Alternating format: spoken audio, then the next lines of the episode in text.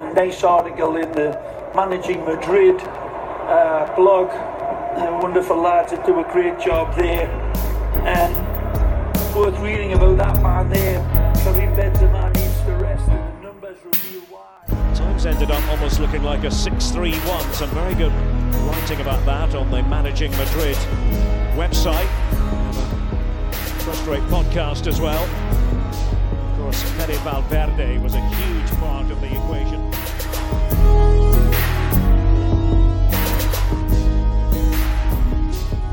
Hello and welcome to a Saturday edition of the Managing Madrid podcast, where unfortunately Madridistas all around the world are having a miserable Saturday because Real Madrid just put an absolute brutal performance against a very, very, very good Villarreal side at La Ceramica. And the good news is that it was an early kickoff, which means we get to finish work early. The bad news is that Real Madrid lost.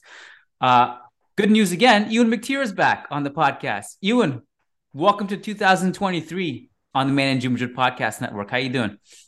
Yeah, good. You say welcome to 2023 like I arrived late or whatever. Like I've been spending these past 7 days just...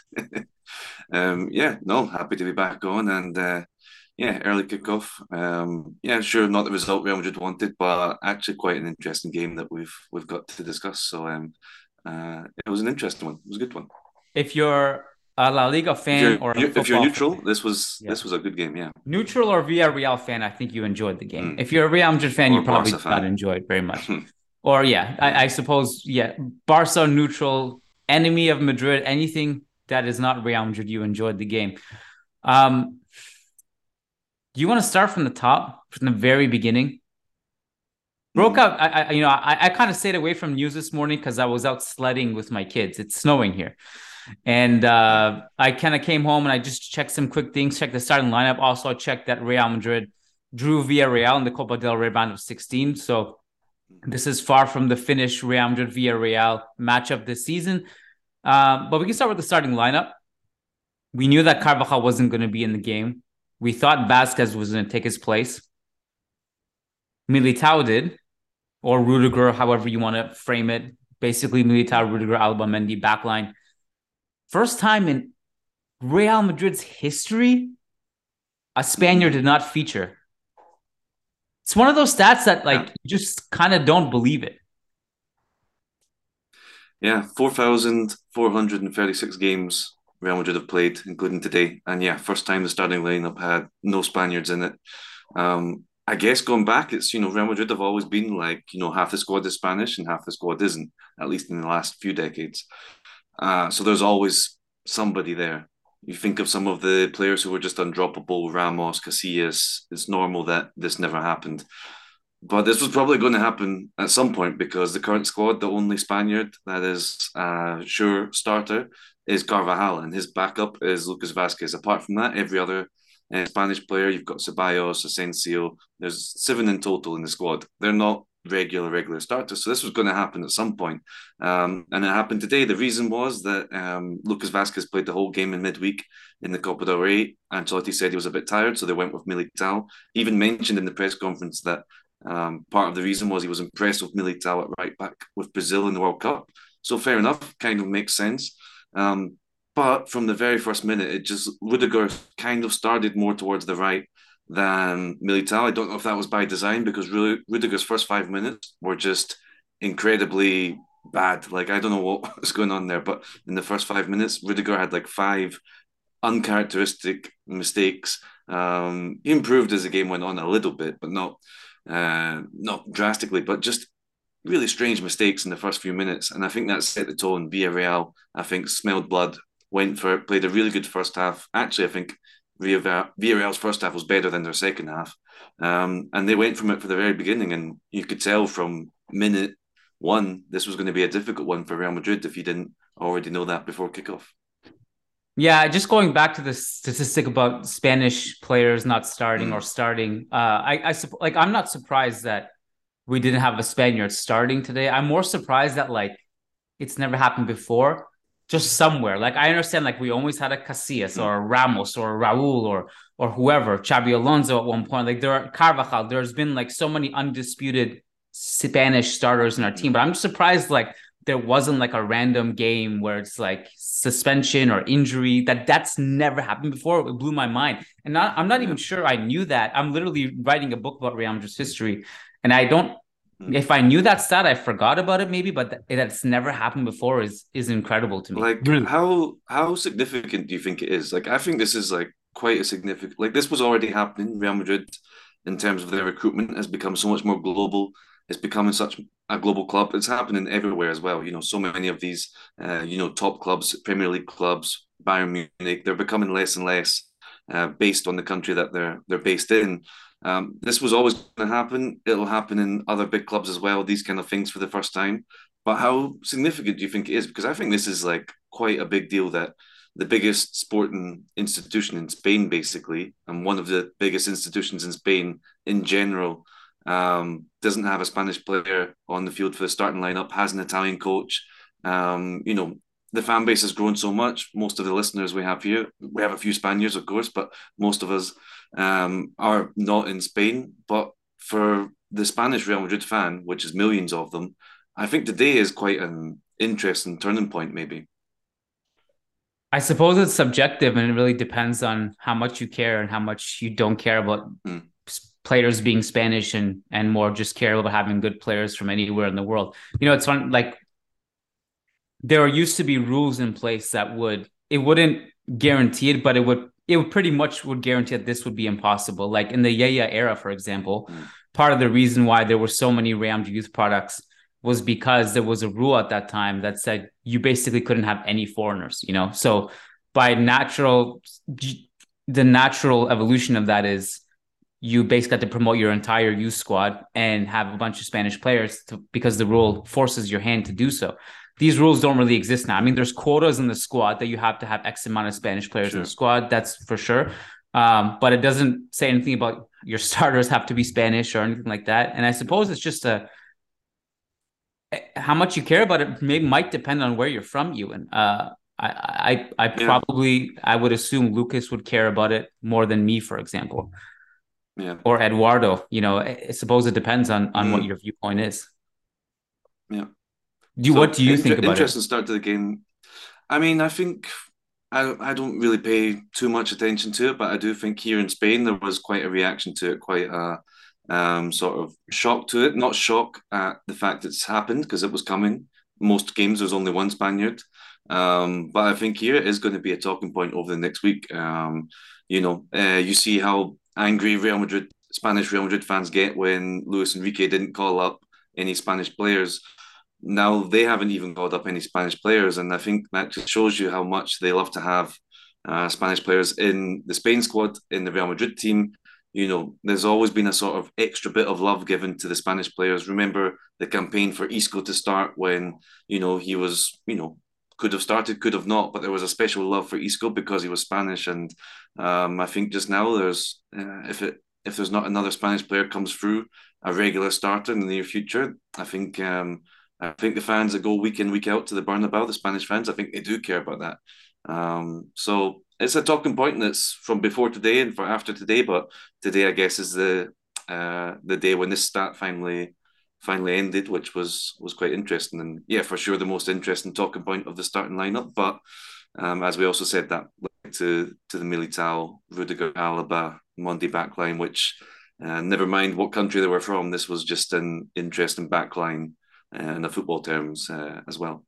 Yeah, I mean, I think it's really, really incredible when you get a player who's not only Spanish, but like goes through the entire Castilla system and then retires as a Real Madrid player. Like there are rare players like this, like not necessarily even retire, but just like Manolo Sanchez, for example, who grew up in the youth team and then played for the club for 20 years. Then you get players like even who are not as good as the Sanchez, but the Gutis, who were part of the youth system. And I think there's a really special connection with the club, with players like that. At the same time, the greatest players in Real Madrid history actually are not, Spanish, probably the top 3 to 5. Most of the top 10 are not, although there are going to be some of them in there. But I guess it's not a prerequisite to be Spanish to become a Real Madrid legend. So I just personally didn't care about it that much. I care more about how good you are and how much you love the club. And I don't think being Spanish is necessarily a prerequisite for that. So, but again, I obviously do not fault someone for feeling that they want more Spanish players. That's a subjective thing, I think. Well, we were talking about the backline and Rudiger and Militao.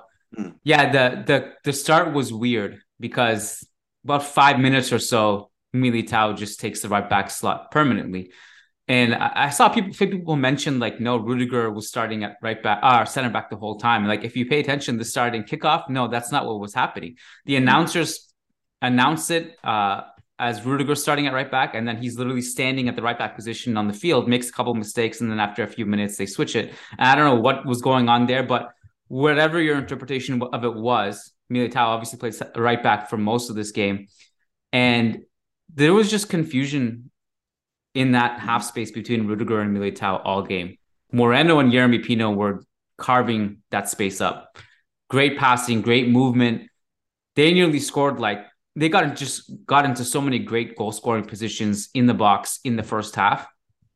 And it's really hard to pinpoint like what is like the main concern for Real Madrid in this game, because to me it was a bit of everything. It was that the backline looked confused. We were poor under pressure. We were poor tracking runners. Our press was really bad. So I think part of the reason why the defense even looked shambolic was that Villarreal were just laughing at our press and just passing around us and exploiting the space. There wasn't much space with Vinicius and Benzema to work with. Juan Foyth was unbelievable. Again, he's done this against Vinicius before. And I think Vinicius got to his spots at some points in this game, but it's hard for anyone to defend Vinicius better than what Foyth did today. That's kind of like on the table of like the Kyle Walker, Araujo, Reece James mold of players Vinicius has struggled against. So that was tough. And to add all that, I tried to emphasize this point as much as I can. I thought Villarreal were brilliant, like really, really good. Like they thoroughly deserve to win this.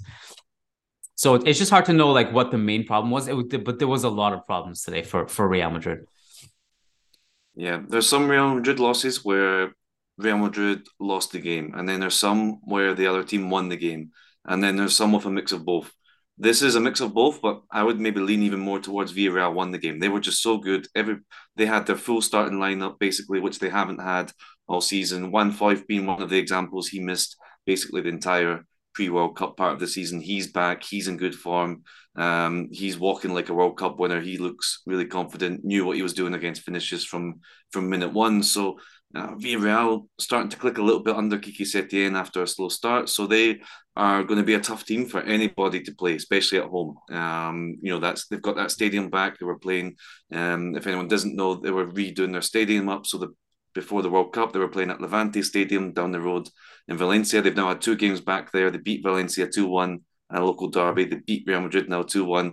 The stadium looks nice. Really good atmosphere. They've got the tube man back. You know, the kind of wavy like tube man you get outside like a car dealership. Like they've got one of them behind the goals, which was going crazy after the first goal. Villarreal is going to be a difficult place to go for anybody just now. So keep that in mind. This isn't like Real Madrid losing away to some, relegation fodder. This is a tough game. But still, there was a lot that went badly for Real Madrid. And you kind of touched on it a little bit, the confusion in the back line. And I think it was confusion all over the pitch, because I went through this and looked at how many players played in multiple positions in this game. We spoke about Militao and Rudiger changing. Militao then went to centre-back when Lucas Vasquez came on. So you've got those two. You also had Alaba at centre-back, then at left-back when Mendy went off for Rodrigo. You had Fede Valverde started at right forward, was then moved to right midfield, then got taken off. And you had Toni Kroos starting at right midfield, and then he gets moved to the pivot when Tchouaméni goes off. So that's five players who throughout the game played in different positions. And all those players are versatile players.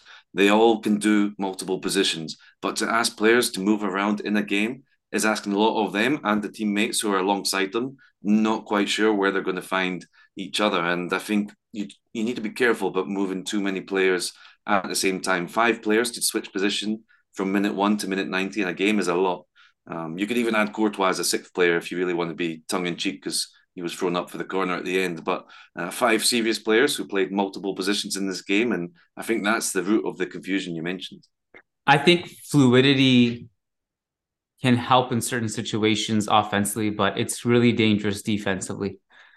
No one knows where anyone is. And that's what happens sometimes when everyone is just kind of doing different things. It's good and unpredictable in some senses, in certain circumstances, if you're good at it and you know how to position yourself defensively after you lose the ball. But it's not like it's crazy because, you know, I remember when Ancelotti first arrived at Real Madrid. Remember the first string of games, there was that really, really aggressive. The first time or the first no, time? No, just this time he's come back. Like, right, yeah. Like okay. Last year. What is it, last year? Yeah. This is the second season? Yeah. Yeah. So when he first arrived last season, remember he did that really aggressive press the first couple months or so, and then he stopped. And it's just the press never improved since then. It just hasn't improved. The press was so bad today. There was just at least one player just didn't know where he was supposed to be defensively. And there was just so much space in behind. And that coupled with some of the fluidity of players being interchangeable, it makes it worse, especially in this situation, especially on a team that's in good form. As you said, Kiki Setien at Villarreal, they've improved with each passing game, and they look great today. I mean, everyone looked really good. I think kind of a natural place to go from here is that I know that Vinicius versus Foyth is a matchup that we highlighted before this game. Jose and I were talking about it. Almost every preview we do is Vinicius versus ex-fullback. This one we highlighted too because Foyth is a really good defender. And I thought Villarreal also just defended really well in conjunction to Foyth being good individually one-on-one. This theme of a lot being on Vinicius' shoulder, I think, remains today because he's expected to do so much. Benzema's still not in form. Although he did have a couple of really, really nice one-touch passes today in the box. Fede's been quiet since in the two games after the World Cup. So you're not getting much offensive contributions from the right side to help stretch it out a bit and create some space. And so Vinicius has been just a lot on his shoulders. There were some sequences in this game, when he gets past one man and there's like 3-4 players converging on him and he has no one to pass it to. And Foyth was just really good on top of that. And it's just a lot. It's just a lot on his shoulders. And I think you need more production. And I don't know how you solve it, but you need more from Fede, I think. You needed more from Fede in this game and the last game. So one of the ways that it seemed like they were trying to solve it at the end was when Rodrigo came on, he spent a lot of the time on the left, not on the right. When he was substituted on and Fede moved back from right forward to right midfield, the assumption was that Rodrigo just slots into right forward, but he was there a little bit, but really he was mostly down standing with Vinicius, the two of them on the left side. One of them would have the ball, the other one would be alongside, and it was like a sort of double punch that they were trying to do down the left, leaving the right side completely vacant. So you're kind of, we've outlined the two solutions. One is to make the right side better and not put as much on Vinicius, or the other is to just give up on the right side completely and try to add another winger on the left like they did with Rodrigo. And that was when Foyth struggled the most, I think, those last 10, 15 minutes. That was when Villarreal really resorted to fouling Vinicius, which for the first hour, there was a few, of course, they're strong, everyone's going to be physical with Vinicius, that's the easiest way to stop him, but they weren't fouling him so much. But the last 10, 15 minutes, he won, maybe 3, 4, 5 dangerous fouls round about the area. That was partly because Rodrigo was alongside him and Foyth wasn't always the one on Vinicius. That was an interesting way that they tried to solve it. I'm sure this has happened before, but I don't really remember seeing it quite so blatantly that you have Vinicius and Rodrigo standing like pretty much in the same position on the pitch. I don't know if this is a solution going forward, but that was one that kind of stuck out as interesting to me as a way they tried to solve it, and it didn't work ultimately. Yeah, I think he benefits from that because Mendy doesn't do much offensively, so he does never had really a fullback to kind of link up with in the final third. The Rodrigo overloading the left side with Vinicius has happened quite a few times this season. I think it's more prominent this season than it was last season. Last season, it was much more symmetrical. But this season, I think it's been a little bit more prominent, and it has been a quote unquote offered solution, at least. And in some cases, an actual solution where it really works. Today, Villarreal were too good. There was just no space to work with. I mean, even like the frantic when Real Madrid were trying to equalize towards the end and they had more ball in Villarreal's half. I never really felt like we were going to penetrate. There was just, Camavinga and Kroos and these guys, they would try to link up with Vinicius and Benzema. Some really nice one-touch passing even in some sequences, but just you can't do that the entire way up the field and into the box the way Villarreal were defending. They took away the space brilliantly, I thought. The funny thing is, Ewan, is that despite, in my opinion, I think, and is the wide consensus that Villarreal were the better team, Real Madrid still did create enough to score a couple goals. Yep. Benzema had that great chance in the first half. Let me just actually pull up the chart here, what they were. Rodrigo, 77th minute, the left-footed shot. That's the one where it looks like he's scoring, but he kind of just cuts it across the face of goal instead of putting it in the net. Which I think was a difficult one. Reina makes himself so big there that, you know, You always hear the commentator say, oh, he has to get that on target. I mean, you can put it on target and go right at the goalkeeper. Sometimes to avoid the goalkeeper, you're trying to find the corner. And I think he tried to get it over Reina, who made himself big. But yeah, that was one of the better chances for sure. But there was a few like you're outlining. There was the Militao one where he finds himself like point blank in front of Pepe Reina. And I guess the last person you want in that goal-scoring position is probably him, a makeshift right back. I don't know why, but the Benzema chance in the first half, remember that one? It doesn't even show up on the XG chart. Was it called back for something? Foul or offside? Might have been offside. I think it was called back of offside, but I don't think it was offside. It would have stood, but I guess that's right. Yeah, that's right. That's what it was, I think. Yeah, the replay showed that it was onside. But yeah, no, he was quite... Oh, but then there was another one too. There was two. One of them, is the one you mentioned, but there was another one where he has it point blank and it's blocked. That neither of those two show up on the XG chart for some reason. I don't know. So I guess the point is they did enough to at least squeak a draw. Yeah, I mean, that's Real Madrid. I'm just speaking about their chances. Yeah, speaking about the XG, like I have it here, it's 2.94 to Villarreal, 2.02 to Real Madrid. But 0.60 of Villarreal's is that Danjuma chance at the end, where after Courtois left his goal for the corner that he goes up for. So I mean, take that off, and it is quite an even game overall in terms of the quality of the chances. So you know, Real Madrid could easily have taken a draw from this one, but also you know, Real Madrid obviously never go into a game looking for a draw. So. There were still problems to address, even if they could have nicked a draw in this one, which would have been the theme. Villarreal, as we mentioned, that they're a tough team to go to. Historically, they've always been a tough team for Real Madrid. The last 5 visits, they've drawn all of them. So, you know, haven't won there now in 6 years. Is it just me because I didn't watch it? You did because you covered it for Managing Madrid. And Lucas was actually there in the press conference room, so he would have insight too, but he's not here till Monday on the podcast. Was Ancelotti's press conference shorter than usual? Longer than the Casareño one, which was about 2 minutes. Longer than the Valladolid one, which was about 2 minutes. No, this one was a little bit longer than usual. Okay. I mean, for away games, they're always so short. The away game press conferences are, you know, like 3-4 minutes. Everybody in the bus get to the airport and get back. So yeah, no, I wouldn't say it was any shorter than the usual away game. I just only saw like 3 quotes in the post-game presser. That's why I asked. Did anything stand out to you from what he said or no? I already mentioned the reason for picking Militao over Lucas Vasquez was because Lucas Vasquez was tired, which that was our friend Niels Kern asked that one, which I'm glad he did because that was one of the questions I had. Literally had it to write on the 3 questions, 3 answers piece. So thanks to Niels for getting Ancelotti to speak about that one. Apart from that, I mean, he was just quite honest. You know, he said that the defense wasn't good enough. He listed a few of the reasons why. Villarreal could play through the lines. They weren't compact in the low block. And he said that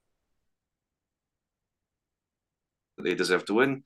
And then he was asked a little bit about the handball penalties, because, of course, this is Spanish football and a game of two penalties involving Real Madrid. There's going to be some talk about the penalties. I think this is the least controversial Real Madrid game of two penalties that I've ever seen, because, you know, they're both penalties by the book, and they're both penalties that, you know, 10 years ago didn't exist. So Ancelotti kind of said that exactly that. They're both penalties, but fans don't want to see those kind of penalties, which I think is true.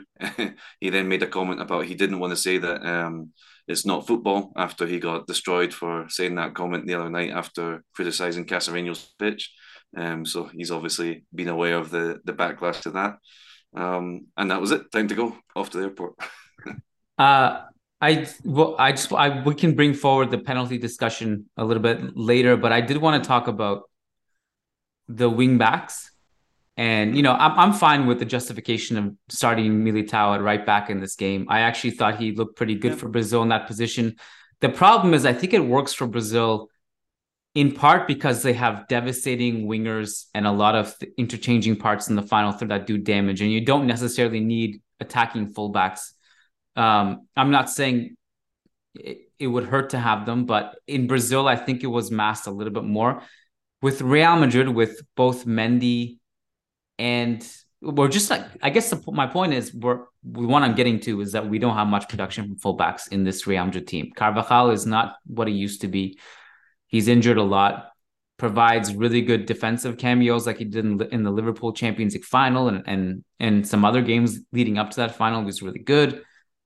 But you're just for a club that's in the past generations going from Camacho, Roberto Carlos, Marcelo, Carvajal, Salgado, I think you need a little bit more from those positions, and you're just not getting it.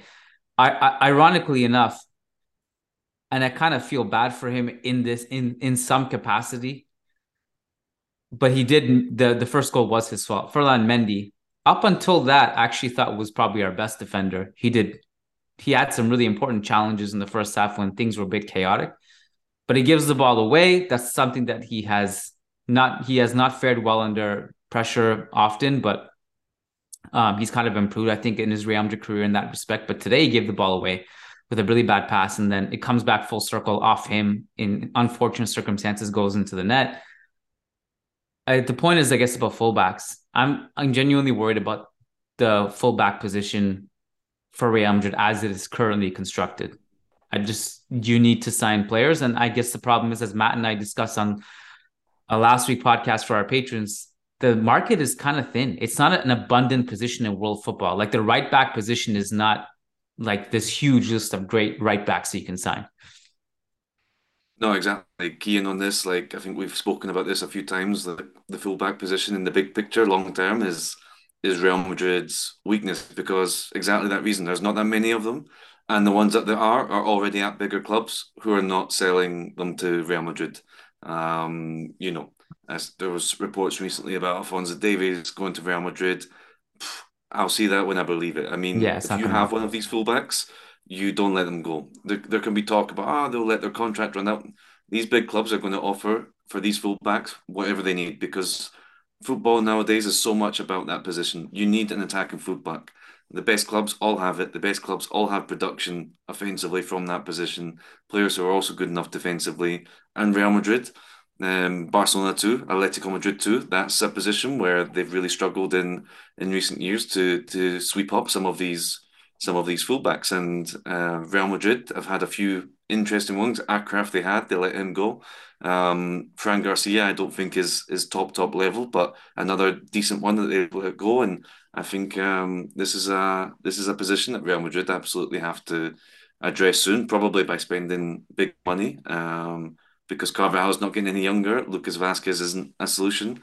And Mendy is absolutely fine defensively, but for an attacking fullback, like you say, in games like this, he's not there. And never mind the fact that his replacement is David Alaba, who's a starting centre back. So who doesn't want to play left back either, from what we know, and for good reason. He's a better centre back. Who also isn't young, you know, who's also the other side of 30. So this, you know, the talk is always Bellingham, Mbappe, all the fullback is. Low-key, the most important position for the next couple of transfer windows. Just a note on Davies, you can call this the Canadian connection of sorts, but mm-hmm. I know his camp personally, like we're good friends. And I can just tell you that guy is so loyal to Bayern because they're the club that gave him a chance from Vancouver, like all the way to top flight football right away, and believed him in the young, and he's really loyal to them. And why would he leave? And why would they want to sell him? Like it's a really good match, and I don't see that being disrupted. So every time I see a Davies to Real Madrid rumor, I'm just like, as much as I'd love it, you just kind of have to ignore it. But these names you mentioned, like the Fran Garcias and stuff. The thing is, like, a lot of these players are just good players. Like, Fran Garcia is a really good player. But that's the level we're going to be talking about, I think, right now for the immediate future. I'm not necessarily saying that Real Madrid have to or can sign the elite wingbacks, but have those options. I would love to have Fran Garcia as an option off the bench, you know, in a game, like, because he can hold his own. Like, he's great fullback. I don't know if great is pushing it, but he's really, really good established La Liga fullback. Like who can attack. So I think you're looking at players in that mold right now, unfortunately, because the ones you had, like the Avshafs and Teos are gone, even though you had them in your hands. And I can at least say that the Teo one was justifiable, and even Avshaf to some degree, because you have arguably the greatest right back in your club history in Carvajal. A lot of it was just bad timing. Like a lot of it was just bad timing for timing matters. Madrid. In the moment, it made sense because who you had was too good, and the player left, and that's that. It's such a specified position, fullback as well, that it's what if you're not a starter, there's no other way for you to play. You can't just play defensive midfield for a bit. You can't just play as a winger instead of a striker. It's, along with goalkeeper, like the most specialized position that if the starter is better than you, you're pretty much not playing. And if there's a really good one in front of you that's at the right age, then you don't see a future there for you, and you have to move. So all those situations that Real Madrid have had have just been kind of unfortunate timing. But now looking back, it's obviously frustrating to look at, because they need someone now, and if not now, for next season for sure. Yeah, on both sides. And you can't send players on 20-year loans until the player in front of them leaves, and that's just, it's hard to plan that. But at the very least, they've made money off these players. One of those stats that I know that people are going to roll their eyes and not care, because Real Madrid lost and pretty much everyone on the field was bad. But Kroos's numbers were just... He attempted 12 long balls today. Do you know how many he completed? Most of them. 12. All 12. Yeah. All 12. But I also thought, like, there was the moment in the second half where Ancelotti makes the double sub in the 64th minute. Vasquez and Rodrigo come in from Mendy and Tchouaméni. So Alaba goes to left back, Kroos goes to defensive midfield.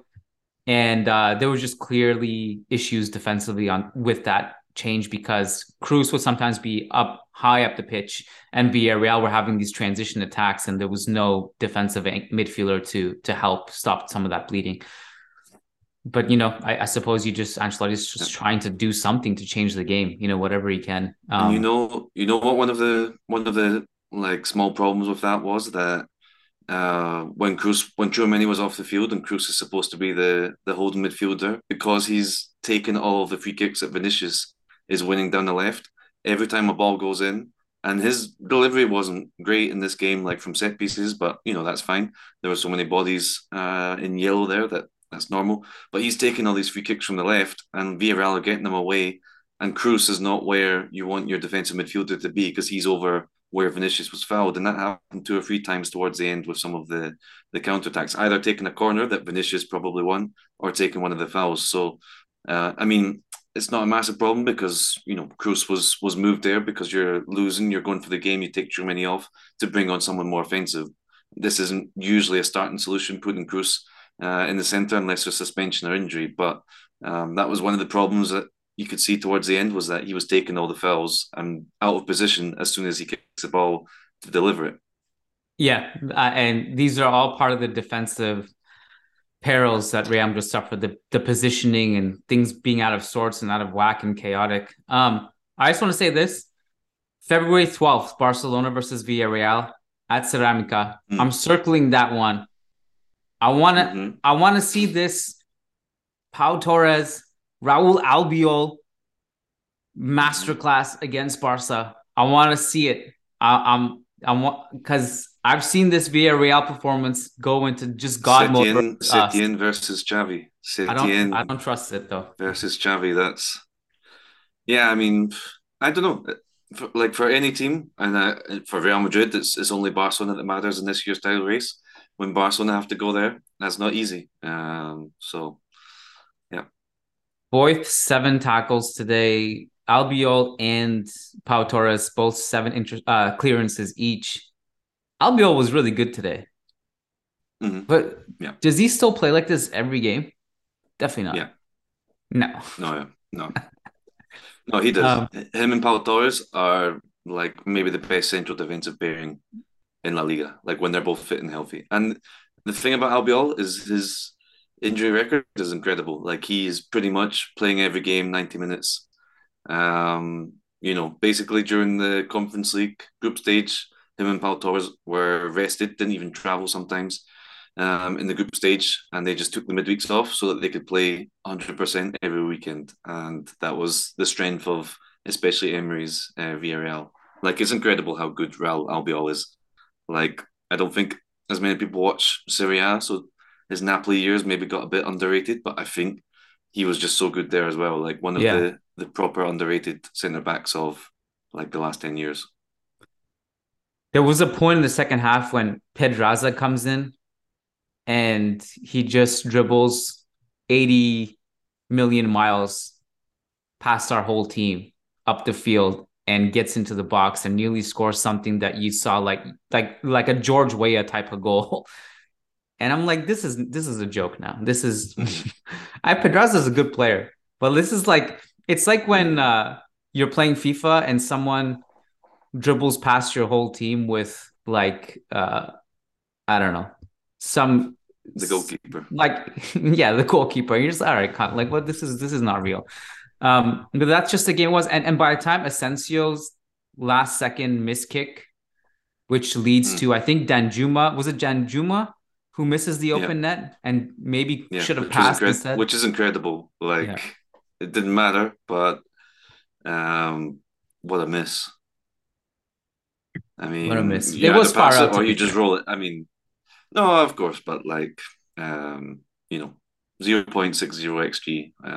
That was you bury that, and the whole stadium goes crazy, and you go off and have a good Saturday night. But in the 0.19 in the XG officially, by the way, looking at it now, 98th minute. I am.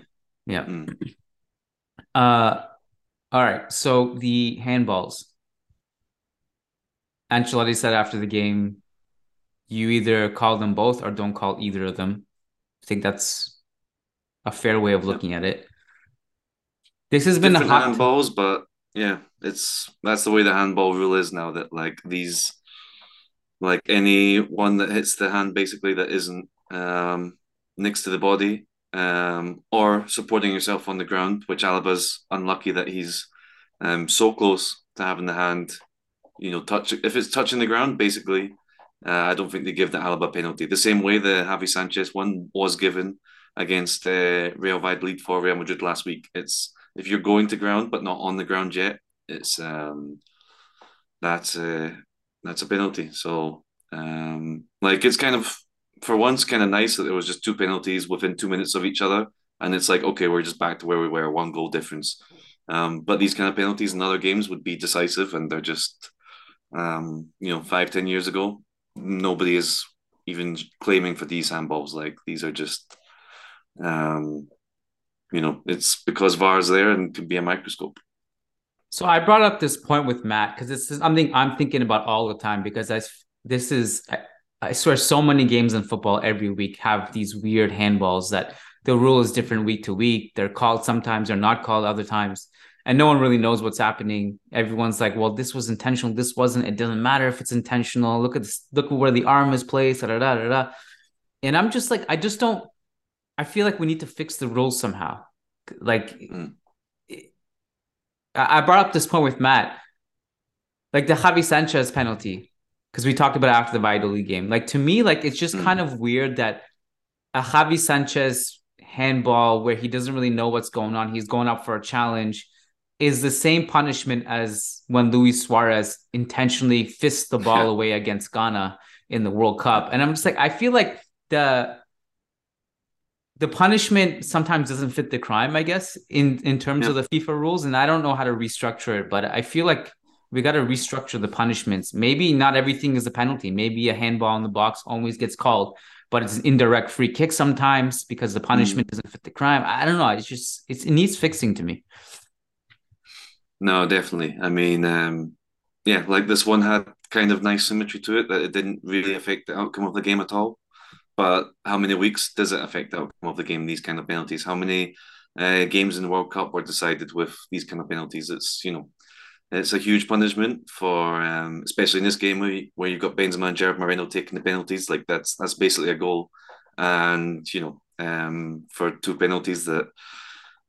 Yeah, like I say, I'll say it again, 5-10 years ago, nobody's even checking for this. And it's funny, actually, the one that Real Madrid get, Vinicius is calling for a handball, but he's calling for a handball on the goal line. He thinks Foyth has stopped with his hand. And he even points, when he's speaking to the referee, or shouting at the referee, he points at the goal line, claiming the handball there. Then they kind of stop, then they check it, and they see one beforehand that Vinicius has no idea, because when you see the slow-mo, Vinicius' head is turned a little bit when it kind of just brushes one of Foyth's fingers. So Vinicius doesn't even realise it's touched his hand there. It doesn't change the trajectory of the ball at all. They're both just still jostling for the ball. And that's a penalty that, like... and I said this, I tweeted this during the game. If Vinicius doesn't tell the referee to stop and look at the goal line one, I don't think they find this one, because nobody is looking for like every dropping ball if it touched someone's finger. But because the game was stopped a little bit, basically because Vinicius demanded it, they stopped. It wasn't on the goal line, but they did see beforehand this one. And, you know, 5 or 10 years ago, no one's even claiming for this one. Just like even in this game, Vinicius didn't actually claim for the handball that was penalised. He was claiming for one that he thought there was in the goal line that wasn't. So yeah, you're right. The rule needs to be changed, and yeah, maybe lesser punishments, maybe indirect free kicks or something is the way to go. But yeah, it cost too many games. Unfortunately, this one, the penalties actually didn't really decide it.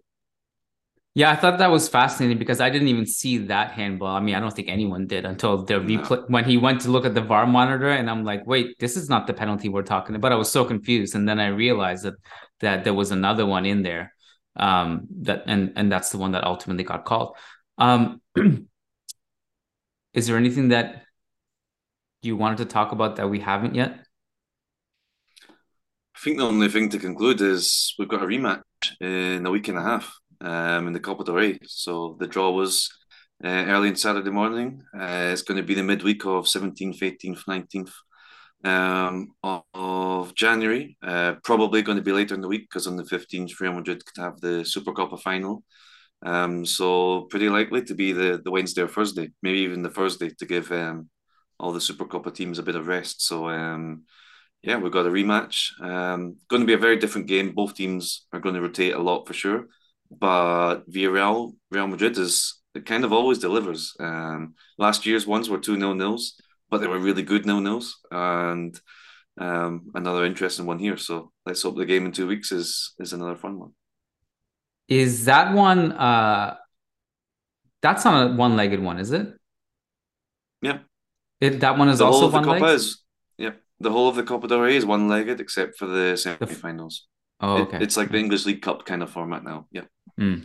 So yeah, one game to, and if Real Madrid lose that one, you know. They're out. If it's a draw, it goes to extra time and penalties, and they decide it right there and then in the brand new Stadio de la Ceramica.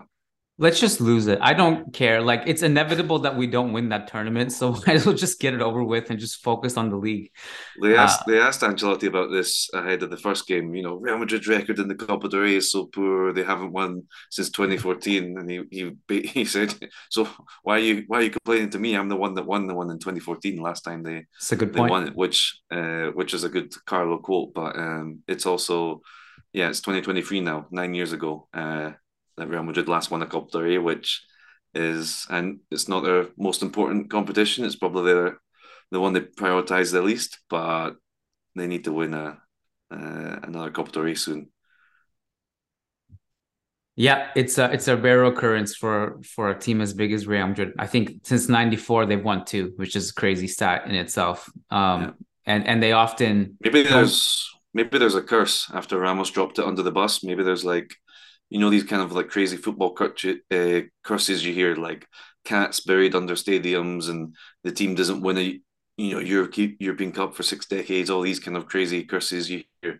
Maybe Ramos dropping it under the bus was some sort of Copa del Rey curse that Real Madrid don't win it for another who knows what. How do you reverse such a curse? Do you drop the next trophy under the bus to balance it out? I think you reverse the bus back over the trophy, I think. Just do it and rewind? Yeah, double down. All right. I'm okay to wrap it here. If you are. And we can reconvene. I think we're going to publish something just for our listeners' sake, just so they know. We're going to publish something I think is fitting because Matt and I spent some time on the Patreon episode talking about some right-back options, and I feel like it's just a fitting time to maybe release a small clip for free of that tomorrow, so I may do that tomorrow. But other than that, Lucas will be back on the podcast on Monday, so we're going to do a podcast then. And thanks for listening. I hope it brought you some kind of therapy. I don't know. But the season is long. So let's remember that Real Madrid's poor performances every year often don't matter much in terms of what the trophy count shows at the end of the year. So there's that, if in case that provides you with any solace. Ewan, thank you for your time, my friend. No problem. Appreciate it. And yeah, congratulations for being done at a reasonable hour. Thank you. Take care. Thanks for listening, and before we wrap it up here, we wanted to give a quick shout out to our patrons over on patreon.com/managingmadrid, and specifically to our $10 plus patrons, because if you pledge $10 or more per month, you not only get access to everything and not only get guaranteed responses to your questions, you also get a specific shout out at the podcast.